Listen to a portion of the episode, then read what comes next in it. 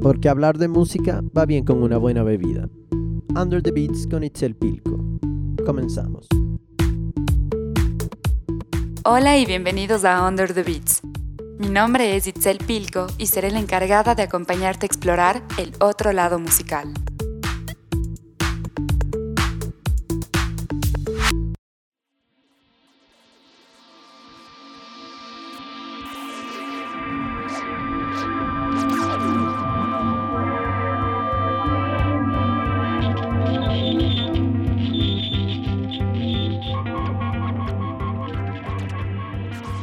Lo tenemos claro, Cuenca ha sido la cuna de artistas en varias ramas y ha sido la primera en presenciar el crecimiento de todos aquellos que se atrevieron a experimentar algo nuevo y ofrecerlo a la ciudad. Esto es lo que hizo Molicie, una banda cuencana encabezada por seis bellos personajes, quienes le dieron luz y vida al disco que hemos estado esperando todos los que estamos pendientes a la escena artística cultural de esta ciudad.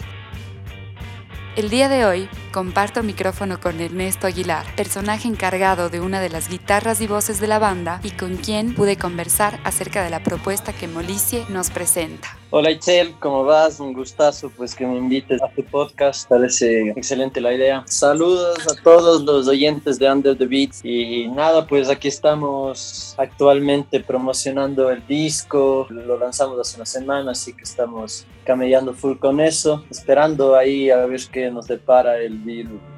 Molicie nace a partir de una amistad, la cual evolucionó y se convirtió en un eclipse acústico de una banda de seis integrantes conformada por Differ Berresueta en la batería, Paul Correa en los teclados, Fico Abad, Ernesto Aguilar y Diego Torres en las guitarras y voces y Matías López en el bajo. Molicie está en el circuito artístico de la ciudad musical hace unos cinco años, podría ser todo empezó con, con, mi amistad con el Fico, tocábamos juntos entre los dos y luego decidimos eh, invitar un poco más de gente a que toque otros instrumentos en nuestras canciones y luego bueno ya le pusimos el nombre, etcétera, empezamos a tocar, nos demoramos como tres años haciendo el disco por algunas razones, ¿no? Primero eran por temas económicos, luego fue porque, porque queríamos que quede de una manera y que suene de una manera el disco. No podíamos sacar el disco si es que no sonaba como nosotros realmente queríamos. Entonces, estamos ahora satisfechos con lo que hemos lanzado y eso es lo más importante. La producción y la filosofía han sido clave para la elaboración de Molicie, el disco homónimo de la banda. Las sesiones de grabación para esta obra maestra han sido largas y duraderas para que la creación acústica sea impecable. Temas como Mi novia de 100, El miedo a mi auto nuevo, una en un millón e incluso Interludio son composiciones que entre ellas y todo el disco generan una especie de conexión entre sí, creando una atmósfera musical totalmente acogedora. Bueno, en un inicio hay, hay, hay, un poco de dos cosas, como te cuento. La una, en un inicio era más económico, porque sacar un disco de manera independiente, incluso si lo vas a lanzar eh, con tiraje físico, ya requiere incluso más presupuesto del que también te toma grabar ese disco, mezclar el disco, masterizar el disco, hacer una portada del disco, un plan de comunicación del disco, distribución, etcétera. Entonces, hacer un disco en este país, digamos que para términos monetarios no le aconsejo a nadie al menos sacar un físico. Pero bueno, eso, eso fue como una limitante en un punto.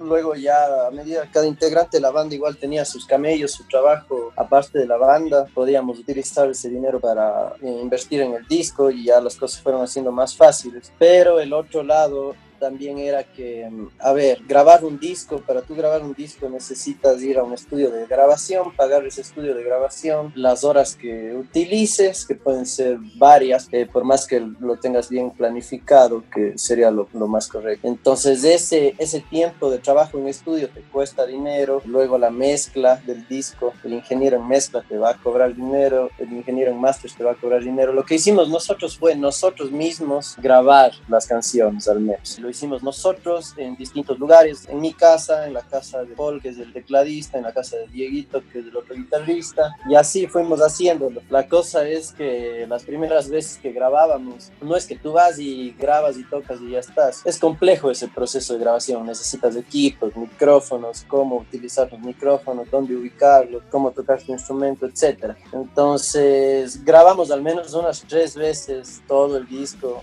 no nos gustó y volvimos a hacerlo y volvimos a hacerlo hasta que nos gustó, hasta que estaba decente para nosotros. Y eso ya nos tomó tiempo. Entonces luego de eso fuimos a la mezcla que hicimos con Santiago Landiva y nos tomó también un tiempo, pero fue un proceso excelente de mucho aprendizaje con él, es un, es un genio también. Y luego lo mezclamos con Santiago Salazar, que es otro máster que nos, nos ayudó mucho. Pero no es todo. Lo que hace brillante esta banda es la versatilidad de sus integrantes para tocar instrumentos distintos y explorar géneros nuevos y expresivos. Su intención es sonar en todo el mundo, sin la necesidad de unirse a un oleaje artístico apresurado. Y bueno, ese fue el proceso, por eso se demoró tanto. En realidad yo sentía que más le molestaba al resto que a nosotros el hecho de que se demore. Nosotros sí en un punto dijimos, uy, bueno, la escena ecuatoriana está full ahorita, tenemos que sacarla ahorita. Pero luego eso ya nos pasó, porque también vimos que no es que tenemos que estar eh, linkeados o o agrupados todos dentro de una misma corriente de música ecuatoriana, que cada quien puede hacer revivir o despertar de la música ecuatoriana cuando, cuando tiene un buen material, no importa en qué momento, creo. Así que para nosotros ahora ha sido un momento adecuado. La ciudad de Cuenca es la atmósfera perfecta para propiciar el talento y enseñarlo al mundo. Si de algo deberíamos estar orgullosos los cuencanos es porque a través de nuestros emprendimientos y autogestión nos encargamos de sacar adelante a nuestra bella ciudad. Bueno, a ver, yo pienso que somos, bajo mi punto de vista, esto puede cambiar, ¿no? Pero bajo mi punto de vista tenemos un, sonido que tiene una esencia bastante de la ciudad y que muchas de nuestras letras están reflejadas en las cosas que vivimos acá, en Cuenca. En, nuestras vidas. No sé, yo soy una persona de, de, rondar la ciudad todo el tiempo, o sea, no tengo carro, entonces estoy todo el tiempo en el centro o en los ríos o haciendo algo por la ciudad. No sé, yo me siento como, como si fuera una baldosa o un pedazo de lastre más en, en Cuenca, así que siento que mi música y nuestra música representa eso, como el sentir de andar por Cuenca todo el tiempo y de, y de respirar eso. Yo lo que escribo es en base a, a lo que vivo aquí, así que creo que es una contribución quizás no tan explícita así que nos identificamos como sudacas, ecuatorianos y cuencanos. Digamos un agradecimiento de nosotros hacia el lugar donde, donde hemos vivido y nacido. Seguidores de la banda nos dan una opinión con respecto a Molicie. El álbum de Molicie aparece finalmente como si fuera un testimonio de acontecimientos de su vida, partiendo de sus días de adolescentes y avanzando hacia caminos más luminosos. Puedo decir que ese sonido rock es fuerte en muchos momentos, Así dejan impreso un diario hacia sus vidas llenas de emociones, hastíos, enojos, amores, bohemia, que finalmente ve la luz en algo así como unos 10 años de creación musical que culmina en este rebelde debut. Como músicos a todos ellos siempre les he admirado y creo que conforman un gran equipo. Eso se nota. La música, las melodías, esas letras, todo fluye tan bien.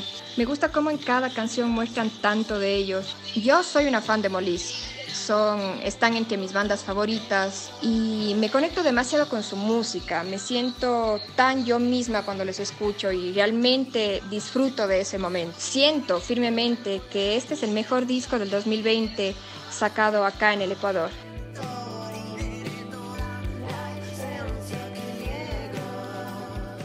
Sabemos que no podemos dejar de hablar de Under si hablamos de música. Es momento de escuchar y hundirnos en el sonido de Molicie mientras nos deleitamos con un gin Under clásico acompañado de hielos, esencias y agua tónica. A ver, una del disco que me tomaría con gin tonic puede ser mi novia de 100 porque no sé, es la más rock and roller quizás actitud gin and tonic. Pero bueno, mi novia de 100 sería como un buen track para pegarse un gin tonic de Molicie. Otra canción apropiada para el Gin Tonic que les recomiende. Bueno, está Gin and Juice de Snoop Dogg, que es como el himno al Gin Tonic, les recomiendo. Super Sonic de Oasis también es una canción de gin, así que esas les recomiendo. De hecho, tomé varios Gin Tonics durante la composición del disco. Para el que no sabe, nuestro disco está en Spotify, Deezer, Bandcamp, YouTube, lo que sea, cualquier plataforma digital. Nuestro disco está ahí, se llama Molisi. Acaba de salir nuestro nuevo video de la canción Rompecabezas. Está hermoso, lo hizo Antonia Aguirre. Eh, es una animación increíble, así que les recomiendo que vayan a ver. Es la canción más soft del disco, así que para los poperos románticos también les va a gustar. Molicie es una banda de rock libre que busca jugar con sonidos de todo tipo para crear música ligera y volátil. Y será nuestro deber apoyar el talento local escuchando cada acorde musical, que tiene como finalidad afinar nuestros oídos para experimentar un sonido más puro, un sonido mucho más humano.